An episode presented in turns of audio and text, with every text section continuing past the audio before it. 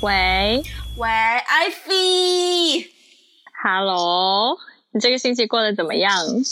这个星期没有没有没有特别好，也没有特别坏。我这礼拜睡眠还真的异常的还不错，我觉得很神奇。哦，我听完以后很想打你。你但是你知道，因为我有我这星期睡眠异常不好。我知道，我知道，我知道，因为我之前、嗯、可能前面一大半年的时间，我睡眠非常的不好。我有在，我有稍微会记录我做的梦。哦，你会记住吗？我会把我记记住的写下来。然后我前几天还做到一个非常诡异的梦，就是我梦到我生小孩，就我梦到我我自己生了两，而且是两个小孩，然后就自己变成妈妈了。诶你你你你惊讶的点是你不能想象这件事情发生在你身上吗？还是？首先，我从来没有做过这样的梦哦。然后，然后怎么样？当妈的感觉？当妈的感觉很神奇。嗯，我我我我觉得顺便我们我们今天就可以稍微聊一些，就稍微讲一讲关于做父母这这个问题好了。你知道我之前对于。父母这个东西，我觉得我蛮多想法的。对于父母这个东西，对，就是或者说用英文可能更好理解。嗯、对于 parenting，嗯，这件事情，对，因为我我的成长经验是，呃，在我比较有记忆以来，我可能比较多是单独跟我爸爸相处的，就他把我带大的比较多。嗯、当然，有一些时候是我单独跟我妈妈一起的。嗯，所以对于他们对我的方式，以及我的反馈，以及这中间的一些化学反应，我其实会用心的去记录。诶，比如说呢，什么样的化学反应？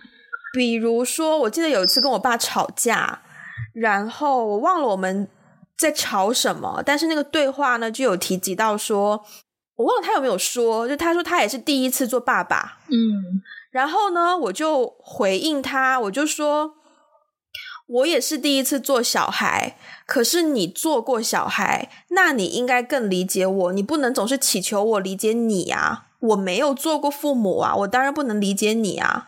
天哪，你你这个回应非常的 sharp，因为我爸也跟我说过类似的话，就是我爸也说过，就是说我我也是第一次做父母，所以就是有一些做的不好的地方。那个就是请，请你原谅啊，我们一起成长啊之类。嗯、但是我当时就看到这里就已经觉得哦，挺感动的，完全没有想到 可以用你那样的方式去回应哎。对，我完全忘了他们也做过小孩哎。对啊，我那时候可能我不知道小小小学六年级还是初中吧。嗯、我觉得父母让我去理解你，其实是不可理喻的事情，因为我没有办法理解你啊，嗯、我没有坐过你的位置，我怎么去理解你啊？嗯嗯嗯，我觉得很多很多爸妈会想把我拍死。没事啊，爸妈应该一般不会听，有可能有就是百分之零点零零零零零零一的几率，我我爸或我妈可能会听到这期节目。但但是，一般我们的听众里面，父母应该比较少。我的意思是说，就是我们父母那个年纪的人比较少。嗯嗯，对啊，我小时候就是会有这种。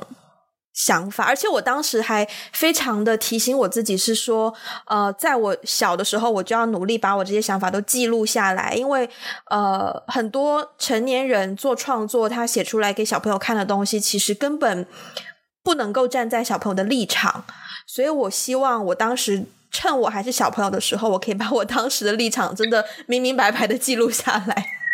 你知道吗？我也有小时候也有过类似的想法，但是我的动机跟你不一样。我当时想要把我的想法记录下来的原因，是因为我当时就觉得有一段时间我很叛逆，就是跟父母关系很不好的时候，嗯、我就觉得他们父母他们做父母做的很不好。嗯、那我将来我长大了，我要是做父母为人父母的时候呢，我就绝对不可以用我父母对待我的方式去对待我的孩子。啊、嗯，所以这就是我想要把我以前的想法。记录下来的一个动机，嗯，对，但是遗憾的是，我并没有记录下来，因为我太懒了。我也就记录了这么一两个小细节而已。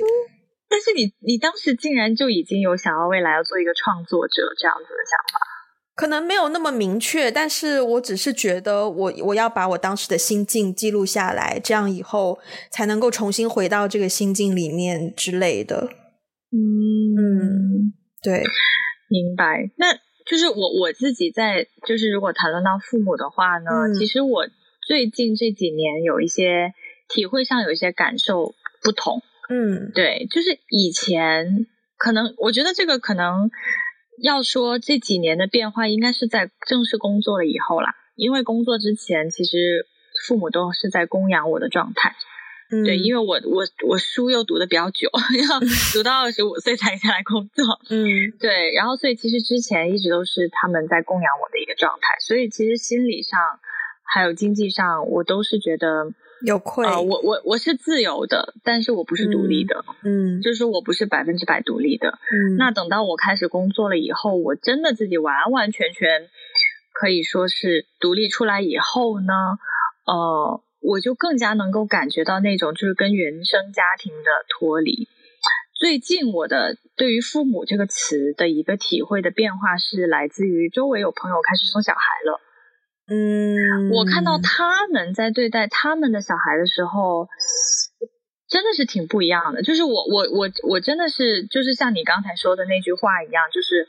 我觉得没有当过父母，就是不能够了解父母，不能够体会父母的感受。对，对，这是真的，这是永远都不可能的。就是我就算看一个节目，或是我看到别人多爱他的小孩啊，或者怎么样，就是就是我我不知道，就是其他地方，就我们听众里面可能有来自其他地方，但是我觉得就是中国的父母特别喜欢说的一个，就是说。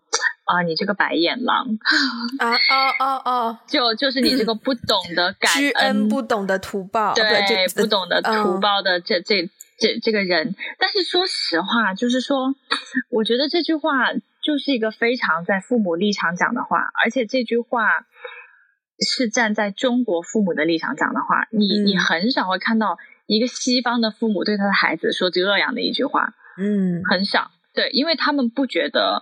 你要回报我什么？嗯，就当然他们独立的也比较早，就是理论上啊。但是我看到，其实在国外有很多华人家庭的小孩也也跟我们比较类似。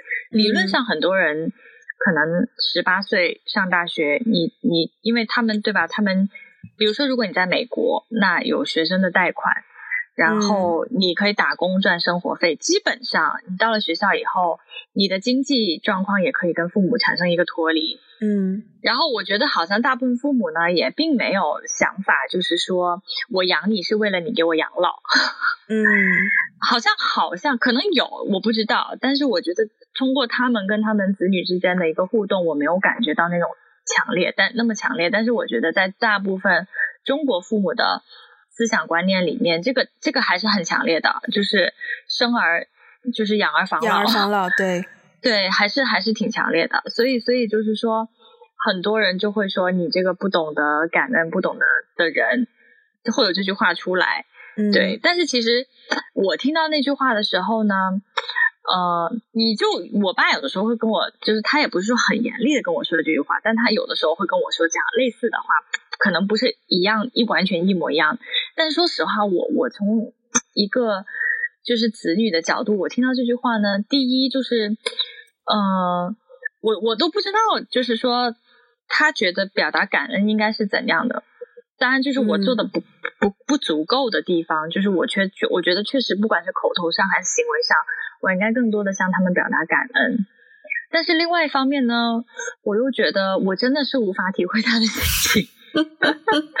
我真的是觉得，to be to be very honest，我觉得没有做过家长的人，真的就是不能理解家长的感受。包括我看我朋友的小孩，我很喜欢他们，他们很可爱，但是他们对他们小孩的那种爱呀、啊，那种关注啊，我真的我也是，我真的无法体会。我想问你，小的时候会考虑这个问题，就是说你以后做家长，你要做什么样的家长吗？会呀，我当然会啊，就是因为小时候之所以会会会想这个点，其实我印象中，我第一次对于这个点，就是说我长大以后我要做一个怎样的父母的一个思考，是在大概在小学五六年级开始吧，嗯，就是十一二岁的时候，为什么呢？因为那个时候我很叛逆。嗯，就是我说的叛逆呢，也不是说，啊，就是把学校给怎么了，也也，我就我也不是说去什么加入了帮派什么的，嗯，但是但是就是我我开始反抗父母的意愿。嗯，对，我开始就是说，呃，但是我我后来我后来很仔细的思想，我当时的反抗其实是为了渴望获得父母的关注，就是我渴望他们真正关注我的内心，而不是关注我的成绩啊或是什么别的东西。我当时就是觉得我我我没有在家庭当中感觉到足够的爱，所以我通过叛逆。去表达，取得关注，取得关注。嗯、对，那我叛逆的形式就是他们说左，我就说右。其实我对左右呢，当时是并没有一个道德判断的。我并不觉得左一定是好，右一定是不好。但 as long as 他们说左是好的，那我就要做右的事情。嗯、就我会通过这种方式表达叛逆。所以我记得从那个时候我就开始想说，就是就会觉得说他们怎么那么不了解我，他们怎么那么就是做的不不够好啊什么的。那我长大以后一定不要做一个跟他们一样的父母，对。但是其实，其实话说到这里，如果我真的有一天做父母了，我可能根本就不记得我小时候经历的那些事情的心路历程，我可能根本就不记得了，我可能完全就掉进了一个父母的角色里面去看孩子，哎，孩子应该怎样怎样怎样。我发现我跟你聊这个话题的时候，我有一种感受，是我跟你的经验太不一样了。哦，真的吗？那你说说你的你的经历。因为因为我就自从我有记忆以来，好，我小时候呢有不同的人抚养过我长大，有爷爷奶奶，有外公外婆，然后有我妈妈，然后有我爸爸，嗯、就是分开四种环境。嗯嗯嗯，那爷爷奶奶呢？呃，外公外婆是我最小的时候，可能幼儿园的时候，然后小学一二年级就是我的爷爷奶奶，然后等到二年级第二学期之后，比较多的就是我爸单方面，然后在一些寒暑假就会是我妈妈单方面，然后搭配外公外婆这样，所以我有体验过不同的 parenting 的方式。嗯，当然最长时间的是我爸。那我爸他一个人带我，其实他同时又要工作，然后他要兼顾家里面既是父亲又是母亲的角色，其实他压力蛮大的。嗯，那呃，我应该算比较争气吧，然后成绩也不太用他担心。然后，嗯，小时候二年级也是念就是寄宿学校嘛，只有周末回家，嗯，所以他也不会。可能我就是因为那种成长经验，所以变成我还蛮会自己 take care 我自己的。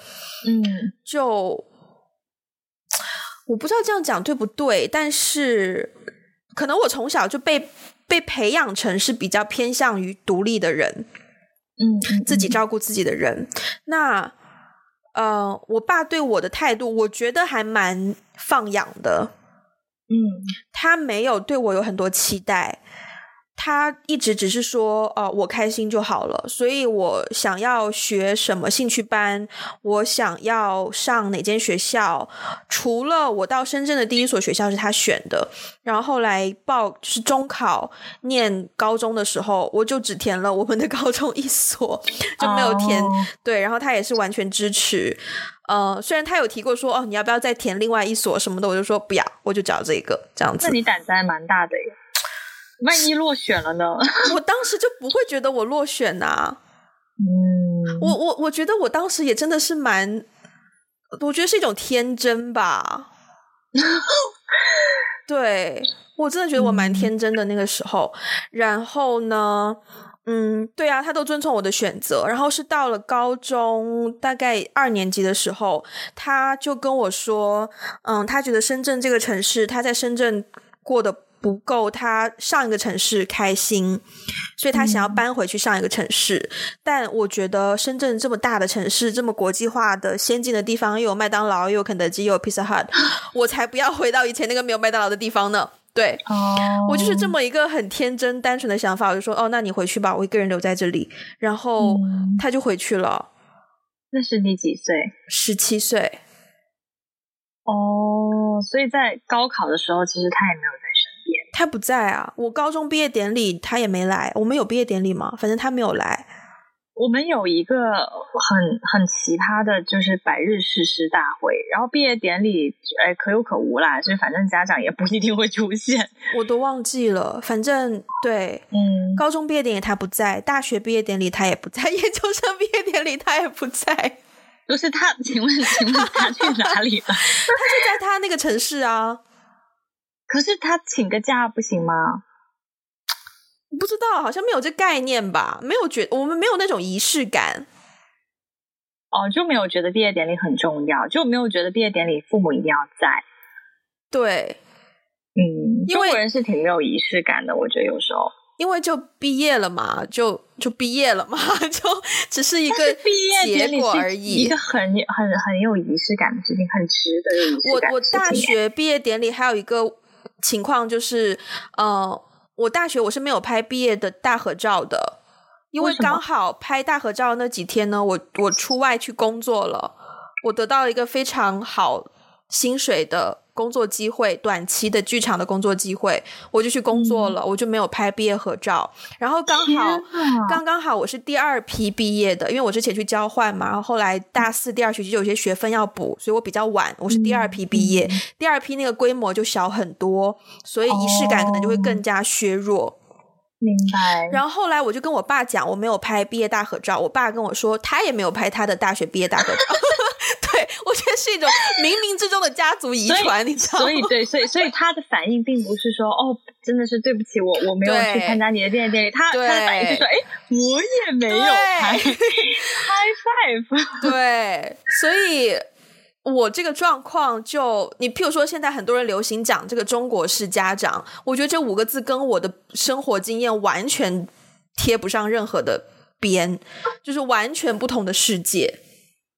那你觉得你父母不算是中国式家长吗？你觉得中国式家长应该会有哪些特征？中国式家长，我觉得还蛮这样讲可能不好听，但是如果要让它变得明确一点的话，就是还蛮爱干涉小朋友的未来的，就很爱干涉小朋友的决定，嗯、因为常常会觉得小朋友没有那个能力做为自己负责的决定。嗯，所以他们就会替小朋友做决定。你觉得这是一个？因为我我自己就是就是在聊到这个点的时候，我我是很，我可以说有一些体会，但是我也不是那么深的体会，因为我父母其实对我的决定没有那么强行干涉的时候，嗯，就是说总的来说呢，他们还是蛮。尊重我的意见，然后他们也是蛮蛮由得我的，但是呢，他们会把他们的意见就是有点像就是那种二十四小时那个大悲咒，就是 他们就会就是会轮轮番播放，你知道吗？就是会轮番播放他们的意见，嗯、但是因为最终做决定的人肯肯肯定还是我嘛，所以其实我人生当中有几次比较重大的决定是。啊、呃，反正我就是在那边一哭二闹三上吊吧，就是，但最后我还是从了从了我遵从了我的选择，就包括我上大学的时候啊，嗯、然后还有就是啊、呃，对，其实其实他们总的来说还是蛮尊重我的，但是我也在想，就是说大家都说我身边有遇到过那些啊、呃，就是朋友说他们如果未来要找男朋友的话呢，怎么一定要在啊、呃，我们家在深圳嘛，嗯。听众朋友们可能也都知道哈，就是有一些父母呢就会说，呃，在深圳一定要有户口、有房、有车啊，然后有在同一个小区啊，接受怎样的教育啊。我听到这些很具体的条条框框的时候，我觉得很恐怖。呃、嗯，就是我觉得这个这句话从一个家长嘴里说出来非常恐怖。对，是因为我会觉得说，就是这个这个就是你刚才讲到家长替父母，这不就是家长替孩子做决定，已经到了这样的一个地步了。对。所以，我有的时候会考，会会在想一个问题，就是说它本质到底问题出在哪里？我我之前有一个想过的点，就是说，呃，中国的父母很没有边界，对，然后这个这个边界其实体现在很多很多方方面面。我觉得这个边界就是说，到底什么是，就是你有没有把对方当成一个独立的人？嗯，因为因为可能很多父母会觉得小孩是我的。对，对吧？那我的东西，我是不是可以有主权去做这个决定？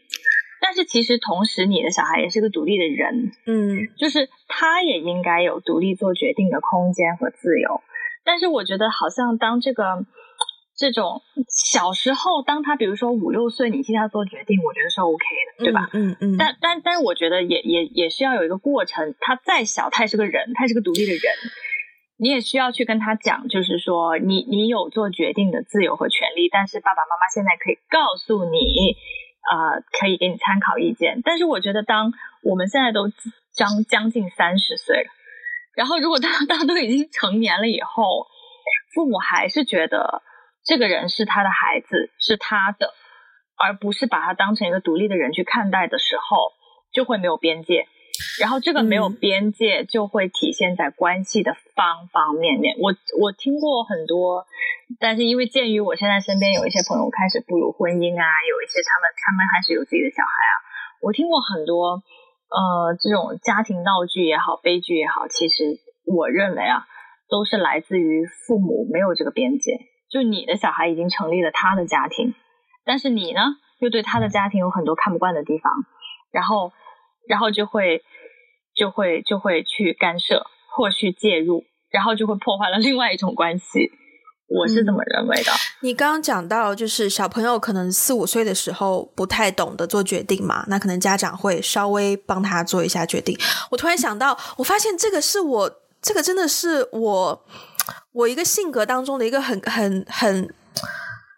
不能说奇怪，但是很很让我吃惊的点呢，就真的是每每有人提到这种问题，我我的大脑都在快速运转的去想要找到一个办法是什么，在我看来是正确的教育孩子的方法，而且这个运作模式是真的从我小时候就会有的。嗯，就我小时候可能跟我爸吵架的时候，我就会在想，OK，如果以后我的小朋友遇到这种状况，我作为家长什么样的处理方式是小朋友觉得可以接受的。然后你刚刚，我好可怕，我觉得好可怕。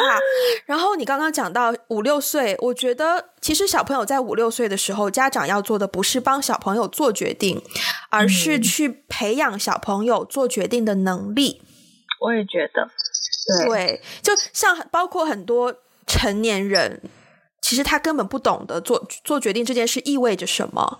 对，对，他不懂得做决定背后的代价，或者是你要依据什么去做决定，这些是没有人学校不会教他的这些东西。这些其实真的就应该是家庭教育去完成的，但是家长也不知道要教要教这些东西，所以对做家长这件事情本身就应该要要要受教育的。对呀，对呀，对呀，我非常同意。就是因为我觉得，就是很多人，我我我不好说我们的上一辈人，或是我们上上一辈人，就是说，嗯、我觉得他们那个年纪呢，可能可能你要追溯，比如说一两百年前，那就是那可能就是中间有个媒媒媒人，然后就是就是怎么怎么说呢，就是相当于是家庭家庭的。主导下，他们结婚，他们不是一个自由恋爱的结果。但是现在，比如说，大部分人都是一种自由恋爱的结果吧，进入婚姻。嗯、那他从一个自己一个人独立生活到他进入一个家庭，我觉得这件事情是需要去学习的，是需要系统性的去学习的。对对，就是包括你怎么样去。经营一段亲密关系，你怎么样去尊重另外一个人？然后你怎么样去看待你的孩子？我觉得所有的这些东西，在我们的上一辈或上上一辈，嗯，其实基本上都是缺失的。甚至我们这一代人，可能很多人也是，嗯、对，也也是在缺失的。所以在这种情况下。怎么可能会当一个当到一个很很很很好很棒的父母呢？当然，因为每一个人都是第一次当为人父母啦，对吧？大部分人啊都是第一次为人父母啊，我也可以理解。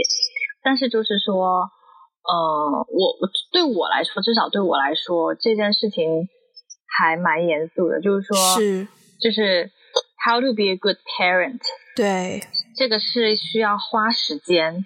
首先，你自己是一个。就是你在单身的时候，你自己是一个完全独立的，然后可以自己做决定，并且可以自己承担做决定的后果的，完全独立的这样的一个人，嗯，才可以进入一段亲密关系，才可以进入婚姻，才可以组建一个家庭。对，我觉得是要一个不停的学习的过程吧。你知道，我很经常会观察一些，就是一个人很悲惨的一个人，常常在外面吃饭啊，然后去做一些活动，然后你就会遇到一些年轻的家长带着小孩，然后我有这么两。算是两三段小故事，想想想想要分享的，就是有一次去吃饭，然后我隔壁桌呢是一个妈妈带她的两个小孩，然后呢就是呃小孩都会吵着说要玩手机嘛，嗯，然后呢妈妈就说啊吃饭的时候不可以玩手机，就这样，然后等到饭菜上来了，然后妈妈就一个人就一边。看手机上面的视频，然后一边吃饭，两个，然后两个小朋友就默默的在吃饭。对，这是第一段。然后第二段是有一次也是吃饭，然后隔壁是一个妈妈带一个她的女儿，然后呢，她女儿呢就坐不住，然后吃饭也比较挑，就很想要吃，可能餐前有一些小零食什么的，然后。刚刚好，可能前面去了超市也会有些零食，然后他就很想要吃零食，不想好好吃饭嘛。然后呢，他就一直挑食，然后吃的很慢。然后妈妈就跟他说：“嗯。”就不断的说，哎呀，你吃这些都是没有营养的啊！你要吃这个青菜才有营养啊，才对身体好啊！就一开始说了两轮之后呢，我就一直在想说，这个妈妈什么时候要发飙？因为那个小孩就一直不听话，一直不好好吃，可能吃一口就要去饭桌周围就是晃两圈，然后哼哼哈哈摸摸摸东摸西这样子。我就一直在等那个妈妈什么时候发火，结果那个妈妈一直都没有发火。然后他就一直是重复的跟小朋友讲说，这个才是有营养的，那个零食是没有营养的。然后就一直重复这样讲。然后最后我都走了，他们好像还没有吃完。可是我很佩服那个妈妈，就一直很有耐心。这是第二段。然后第三段是我有一次就是在等的士，不是会排队嘛？然后我前面的第一。第一组人，然后是一个妈妈带一个女儿，然后再带一个可能阿姨或者是亲戚那种表姐、堂姐之类的。然后第二组人呢，是一对父母带一个女儿，年轻的父母。然后两组人的女儿差不多都是三五岁那么大。嗯，然后第一组的那个女儿呢，她就跑到路边，就是不是有些围栏吗？她就去玩那些围栏的呃栏杆，还有一些铁链什么的，她就去玩。然后就可能比较靠近马路。然后呢，那个妈妈呢，我忘了妈妈有没有在玩手机，可能没有。但是妈妈就会说：“回来不要玩，那边危险什么的。”就是是这样的状况。然后第二组呢，一个小女孩跟她的父母，他们就是刚。我们在是在 IKEA 门口，所以刚买了一些家私，就可能有一个比较重的一个大纸箱，就立在中间。然后妈妈就说：“好，我们来玩游戏，你先扶，然后你扶完换我扶，好不好？就是扶着那个纸箱，不让它倒。”然后女儿就说：“好。”然后女儿就扶，然后扶一扶，就说：“妈妈到你了什么？”然后妈妈就扶，就是这样的一个互动的氛围。然后呢，呃。第一组人的那个小女孩呢，她就她就玩一玩，就跑到路中间去玩，就是有的士车会开进来的路中间，就比较危险。然后妈妈就会冲出去把她抓回来，然后就当面就会打屁股啊，然后就会有一种骂的架势，然后就说，就不小心说了一句，就说，嗯、呃，你再这样我就不要你了，就说了这么一句话。嗯，然后这个时候，第二组那个小女孩，她就问她爸爸。爸爸，那个阿姨刚说什么呀？然后呢，嗯、他爸爸就沉默了大概一两秒，然后就说没说什么。然后呢，小女小小女孩呢，其实她听到了，她就重复了一句，就重复模仿那个语气，然后就说：“嗯、你再这样，我就不要你了。”然后爸妈两个人就有点小尴尬，但是就印象当中好像就就是开始岔开话题，去去进行别的。话题，或者是说，哎，你你扶不，我扶不稳了，换你扶，什么就回到原本那个小游戏上面。嗯，但当时那个对比让我还蛮印象非常的深刻。嗯，当然很明显，就是排在最前面的那一组呢，看上去是呃经济状况没有第二组那么好，然后呃就是在外观上你可以稍微有一些这种感知。嗯、呃，第二组的话就是小女孩也是穿很漂亮的。小裙子啊，就绑绑头发很精致啊，这样的。然后那个画面就是 给我造成了真的很大的这真的很深的印象。我不知道它反映了什么，但是我就是经历过这个，然后很想分享给分享给朋友听，这样。嗯，对。你刚刚说到的这些，其实我都蛮有共鸣的。就是我记得小时候啊，嗯，就是呃寒暑假的时候，因为我父母都上班嘛，寒暑假的时候呢，嗯、我就回奶奶家。嗯，然后呢，就老人家就会经常说一些。呃，因为我也我我有一些就是堂弟啊、表哥什么的一起玩嘛，嗯，都是我们这个同辈的，嗯，然后大家谁要是不听话，奶奶就会说，你再不听话，要么有有两个角色特别好用，你再不 听话呢，坏人就把你抓走，哦、坏人。然后第二个就是警察把你抓走，还 想说，我当时觉得，哎，这个警察不是应该在抓坏人吗？警察跟坏人干的是一样的事儿。呃，对，就是就是，我觉得，呃，你刚刚说到的这个吧，一方面我觉得有几个原因，有几个点，我自己也是在，我我很很神奇，我其实我是在最近这几年才开始有一些比较多的思考，就是关于我们刚刚讲的 how to be a good parent，嗯，就是。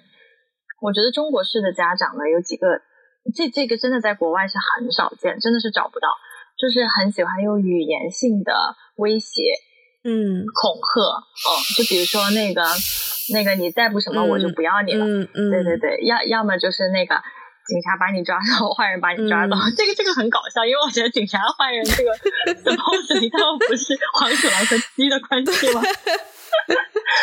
对对，就是他很喜欢用这种胁迫性的东西去恐吓小孩。其实我觉得对小孩心理会造成，我我我毕竟不是个教育专家，我不能说他对小孩造成一个什么很具体的影响，但我觉得他肯定是有很不好的影响。还有一个就是，还有一个就是，中国式的父母很喜欢说教，但是他不懂得怎么样的去。自己自己做的事情，就是就是中国式的父母很喜欢不懂得言传身教，嗯，对对对，他们很喜欢说教，但是不懂得言传身教，对，嗯、包括我以前在我我以前在日本上学的时候，我看日本的小孩，我都会有一种很很惊讶的一个地方，就是我们比如说我们在中国经常会说到有一些熊孩子，嗯，对吧？就是。你坐飞机肯定会遇到熊孩子的，怕了，怕了，简直真的。高铁那更多，更频繁，啊。对，然后电影院什么的。但是我我之前在日本的时候，我就发现我很好奇，就是说为什么在日本的小孩一点都不熊？我常常在电车里面看到，比如说一个妈妈带着小孩，小孩一开始呢有一点闹。但他闹，他不会干涉到别人哦，他不会去碰到别人或者怎样，他就自己在那边闹。是大声的吗？可能会有一点大声。OK，但是他绝对不会不会弄别人。嗯，对。然后呢，他妈妈就会说，他妈妈就会跟他说，在在电车上不要那么大声哦，就说这么一句话，而且是很温柔的语气说的。嗯、然后小孩立刻就停下来了。天哪！我我就很好奇，就是这种天使宝宝，真是 对，这种天使宝宝到底哪里可以获得？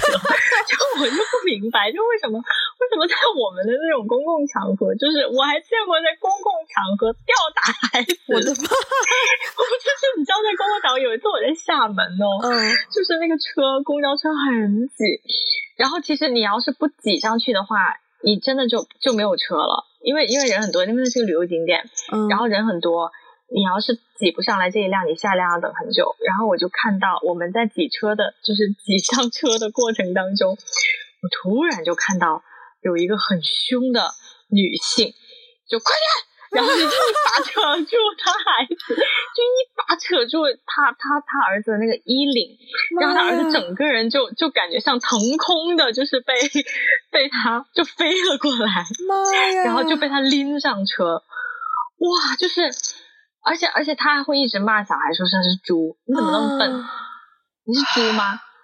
哇！然后我当时真的是吓得我，我就是一个旁观者而已，但是我我吓得就是瑟瑟发抖，我吓得我根本一句话我都不敢说。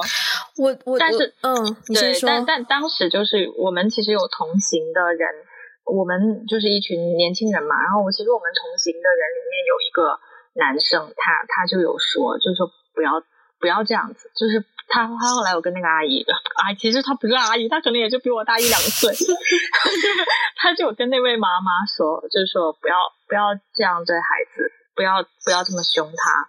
嗯，然后他就很不爽，他就会觉得你一个外人，对呀，干嘛来？对对，干嘛来教育我怎么教教小孩什么的？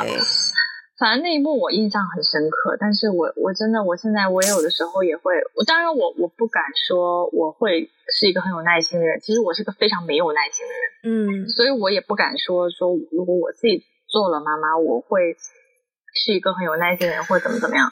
但是我现在开始有意识的会去观察这些事情以后吧，我就发现，确实就是有一些，嗯，在中国大家常常会习以为常的一些教育方式，挺可能对小孩的影响挺不好的，也挺可怕的。我记得有一次。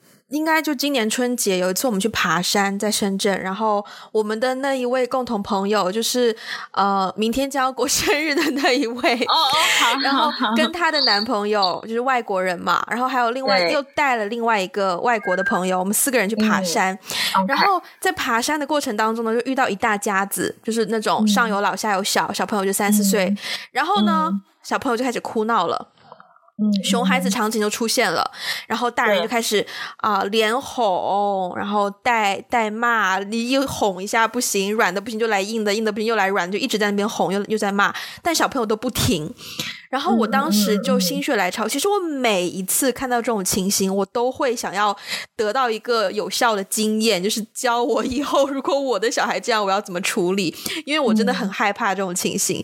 然后我当下看到那个情形呢，我就问同行的两个外国人，我就说：如果这是你们的小孩出现这种情况，你们要怎么 handle？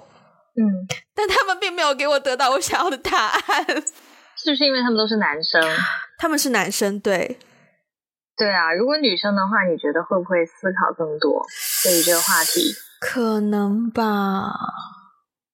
那那我们那位共同好友是怎么说的呢？他好像也没有，我忘了。反正我当时没有得到一个特别好的答案，我就全都忘了。那你的你心里的那个特别好的答案是什么？我就是我真没有一个特别好的答案。哦，到现在这个问题在我这儿都是无解的，我不知道怎么解决这个问题。嗯嗯嗯我我因为我我我的一个理论就是说，当然如果你要是问我的话，我可能也没有个特别好的答案。但是我我的一个理论就是说，我为什么常常会觉得中国的小孩很失控啊？就是那种大喊大叫、大哭大闹，就是就是上吊啊什么，就一哭二闹三上吊那种。对，就是我我真的我我每次出国的时候，其实蛮少见到。国外的小孩会有这种状况出现，真的真的。所以我在想，就是说，我在想他失控的背后的原因是什么？我希望，就如果我自己未来当了家长，我我想要去尽量去对去阻止，嗯，对，去阻止，就从这个失控的源头上面去阻止这个源头的发生。嗯，不然的话，那他出现这种情况，其实也真的是挺难办的。你要是问我，我我也没有一个特别好的。解决方式，我还特别想要分享一一件事。呃，我小时候大概，因为我小时候在来深圳之前，包括来深圳之后啦，我有时候寒暑假会在朋友家度过。然后这里会牵扯到有一对夫妻，他们当时应该也蛮年轻的吧，就可能二十多，没到三十岁。然后我常常放假就会跟他们一起住，嗯，然后我就是。他们生了第一个小孩，然后第二个小孩，那个两个小孩可能呃两三个月，甚至于说一两岁的时候，我都有参与过跟他们共同生活的一段时间。嗯，然后当时我记我记得很清楚的是，他们我我没有办法很概括到他们教小孩的方式，但是有一个点，嗯，他们是会打小朋友的。就以前常常会讲说，哦，家长不应该打小孩嘛，就是打不打小孩，这是一个经常被讨论的点。对，但是他们他是外国人，首先那个妈妈是外国人，嗯，美国人，基督徒，他们全家都是基督徒，嗯，啊、呃，那个妈妈是外国人，然后呢，她会在小朋友不听话的时候拿一个，其实就是。类似于汤匙比较平的那种木头的汤匙，比较浅的汤匙，然后就会就会去打小朋友的屁股。我你知道，我那时候、嗯、我觉得那个时候英文课本没有教过 span 这个词，spanking，但我就从那里学来的，就是妈妈就会说、uh, come over here it's spanking time，然后对 对、嗯，我就是在那里学来的这个这个词。然后，嗯、呃，可能打的力度也不会很重吧，但是会打那么两三下，然后就是可能小朋友特别不听、嗯、不听妈妈的话，就会就会就会挨打或怎么样、嗯。然后我那个时候就在想，哎，不是大家都说打小孩是不对的吗？啊，可是怎么他们还打？但是跟他们生活的过程当中，我的确印象中小孩在外面是真的没有大吵大闹过，就算有可能也是很快就安静了，因为我没有很深的这种。很很 drama 的印象，嗯嗯嗯，对，我觉得，嗯嗯，我我其实你刚刚讲到就是外国人嘛，嗯，就是外国人，外国的父母跟自己的小孩是怎么相处的呢？就是我自己在这件事情上有一些体会，就是。首首先，我很喜欢看美剧，嗯，我不喜欢看那种就是太烧脑的美剧。我看的美剧都是比较轻松愉快、家庭氛围比较浓厚的美剧，嗯。然后第一个是看剧啦，然后第另外一个当然就是我之前在国外上学的时候一些亲身体体会，嗯，就是我发现国外的家庭他们有很多情绪的表达，然后这个情绪的表达其实是我觉得。大部分中国家庭里面没有的，而我、uh, 我其实我是很渴望的。这个情绪的表达是什么呢？其实可能就是很简单，就是说我爱你。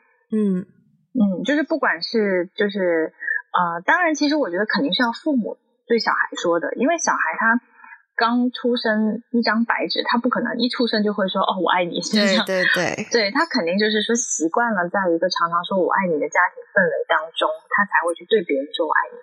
所以呢，我就发现，呃，这是一个很大的区别，就情绪的表达，就是不管是好的坏的，嗯、就是不管是说，呃，表达这种我感谢你啊，我爱你啊，我欣赏你啊，呃，这种话，也有这种不好的情绪，嗯、就是我感觉很生气，嗯，我感觉很愤怒，我感觉很怎么怎么样，嗯、就是我觉得他们是比较多这种情绪的表达，嗯，但我觉得。就中国式的家庭，我相信亚洲的国家家庭可能都有一些有一些类似吧，但是我觉得中国的家庭，它就是很少会进行这种情绪的表达的一个后果是什么呢？嗯、我 again 我我不是专家，我不能百分之百说就一定这样，但是我我觉得它里面有一定的因果关系，就是说它可能会造成一个后果，就是小孩不知道怎就。他没办法识别自己的情绪，以至于他没办法很好的管理和控制自己的情绪，嗯、所以他就老失控。对，我我自己是就是呃，我自己你长大以后比较一个切身的体会就是，我开始谈恋爱了以后，嗯，对，我开始谈恋爱了以后呢，就我就会发现说，有一些情绪我是不无法识别的，嗯，对，就是呃，因为可能当。我的另一半他有国外的背景，他可能是在国外长大的，或者什么样的时候，我就发现他可以很快的识别他的情绪，嗯，而且他会告诉我他的情绪，嗯，但是我呢是没办法告诉他的，我可能表达不开心就是不理他，嗯，但是其实那是不对的，对，对，就是在一段关系当中，不管是有一般的朋友也好，还是亲密关系也好，其实你是应该。很直接、坦诚的跟对方沟通你的情绪的，但是我发现我根本就无法识别我的那个情绪是什么，很难描述。你又说他生气不是伤心，又不是懊恼，不是什么都不是，很难描述。然后我表达我不满的方式就是不理他，其实那个就是一种冷暴力，其实那个非常的不好。嗯，对，所以我就觉得情绪的表达这个在。大部分吧，中国家庭里面是其实是很缺失的。你说到这个，我我我刚我刚才有一瞬间我很想哭，你知道吗？没有，是一个是你说到说，就是家长不会表达他们的情绪，不会说我爱你这件事。嗯、我我爸是会说我爱你的人呢。哦，天哪！对，他在我可能初中、哦、高中的时候，真的，我现在想到我都很想哭，就是他。就是培养了我这一方面吧。我很清楚的记得，我那时候看高三的时候看一部电影，叫做《当幸福来敲门》，然后那部电影就是威尔史密斯，威尔史密斯，哎呦，好难呢。没关系，没关系。对，当初史密斯的时候，我听起来很别扭，你知道吗？Will Smith，然后跟他的儿子，然后就是就是一个单亲爸爸带他的儿子啊、呃，重新获得生活的这样一个故事，非常感人的一个故事。然后我当时看完，我就很想我爸，然后我就也很感动他为我做的很多事情，所以我就发短信给他说谢谢爸爸之类之类的。我忘了我有没有说我爱他，但是我很清楚的记得他给我回的短信的最后四个字就是“爸爸爱你”。嗯。哦，然后他也是不止一次会会这样跟我说，然后我就觉得，嗯，天哪，没想到这期节目把你说哽咽了，但是是很感人，我觉得这我觉得真的是很好很好的一个，对对对啊，对对，很感恩的事情，嗯嗯，是是是，我不知道为什么突然我还想到一个场景，哎，就是这个这个场景也是一种。文化冲突，嗯，就是我记得以前就之前在在美国念书的时候呢，有一次呢，我就加入了一个社团，嗯，然后那个社团是一个 a cappella，嗯，你会唱 a cappella？没有没有没有，我我没有我没有真的是，就是我有朋友在那个社团里面，我他们他们有一个 show，然后我去支持他，OK，然后呢，我去看表演的时候呢。呃，当时好像除了 a cappella 以外，那场秀它有所有就是比如说那种唱歌类的社团的一个大的演出，嗯、呃，然后呢就有一个单人就是那个独唱，对，也不是很多，嗯，好像就只有一个单人合唱，嗯，然后我还记得是一个白人男孩，嗯，呃，然后呢他其实唱的不不怎么样，嗯。他唱的不怎么样，但是你知道吗？他唱完了以后，首先那场秀其实就是校内就是朋友，就有点像同学之间去去去支持的这样的一个嗯一种一种 setting。他不是说他不是说毕业典礼很大型，就是全家人都来，不是。他其实就是学生社团的汇报演出，嗯，类似这样子。但是他全家人都来了，嗯嗯。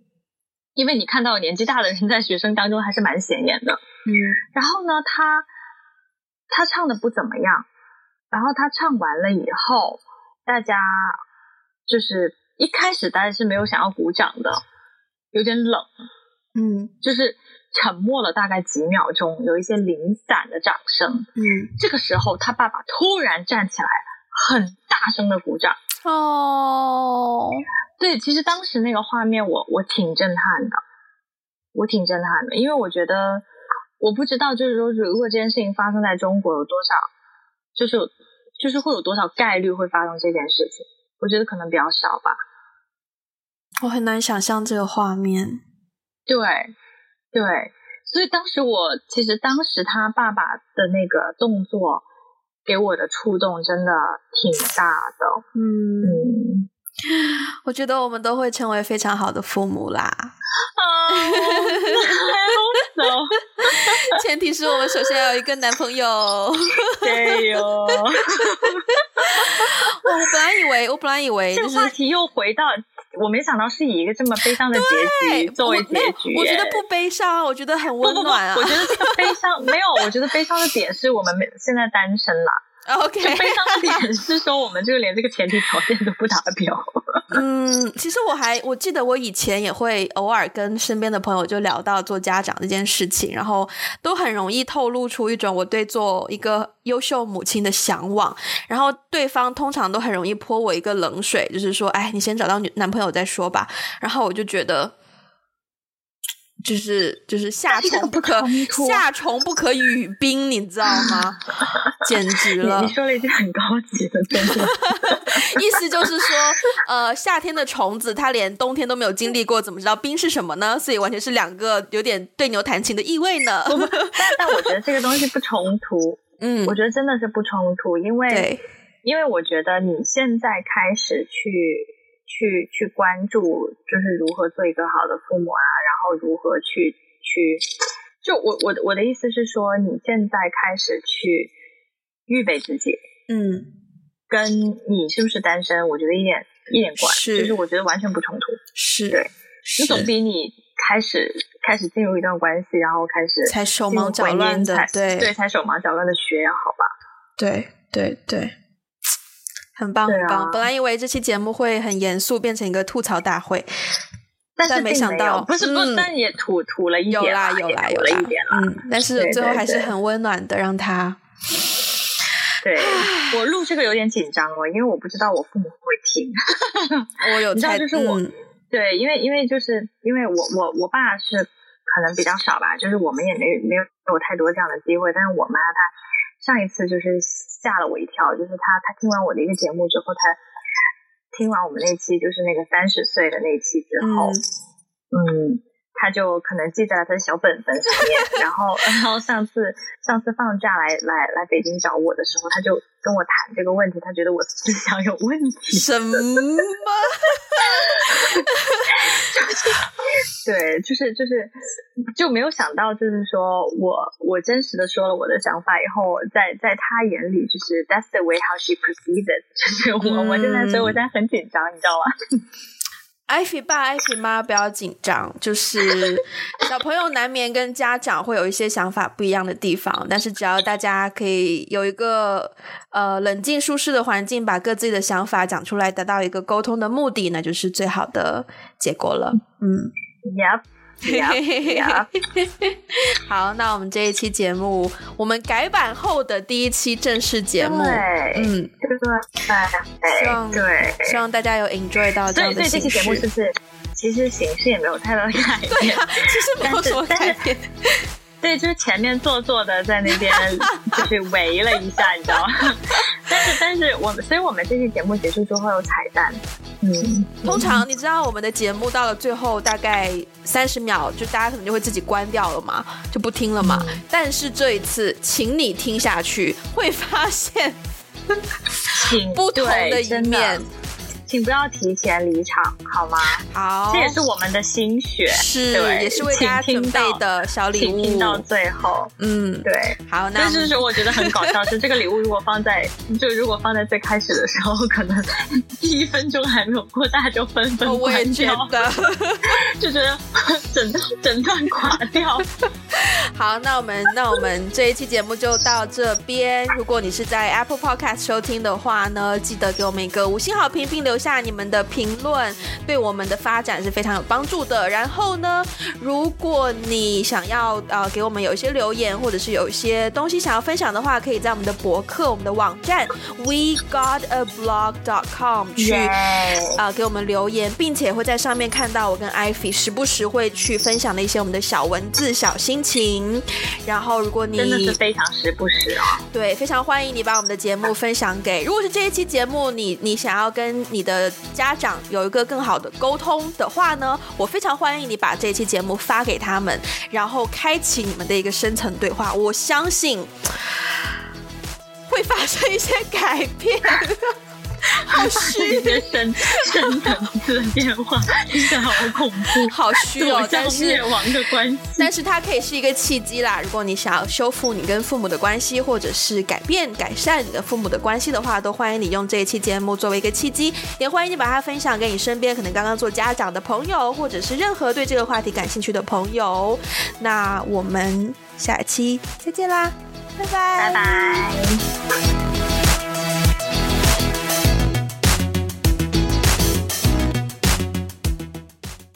噔噔噔噔噔噔噔噔噔噔噔噔，喂，Wendy，喂，Ivy，这这这么嗲是干什么？干什么？听众朋友们会觉得很奇怪。好，再来，我们我们换了形式之后，再来一个 take two 好了。OK OK。喂，Wendy，等一下，你突然间很大妈，你知道吗？我很难自然的，有一种大，有一种沈味儿，你知道沈味儿吗？我知道，我知道，我的天哪！可能是可能问题出在那个尾身上，对，怎么回事啊？来，再再来一个 take three，好，喂，Wendy，又很又很好像没有办法自然呢，可恶，好难哦，怎么办啊？多来几次吧。嗯，take four。不是你，你先，你先期待一下，你你假装期待一下，那个电话响了一下，嗯、然后你再自己给自己一个接电话的那个 move，然后你再去说。我我我不会叫你的名字啊，首先。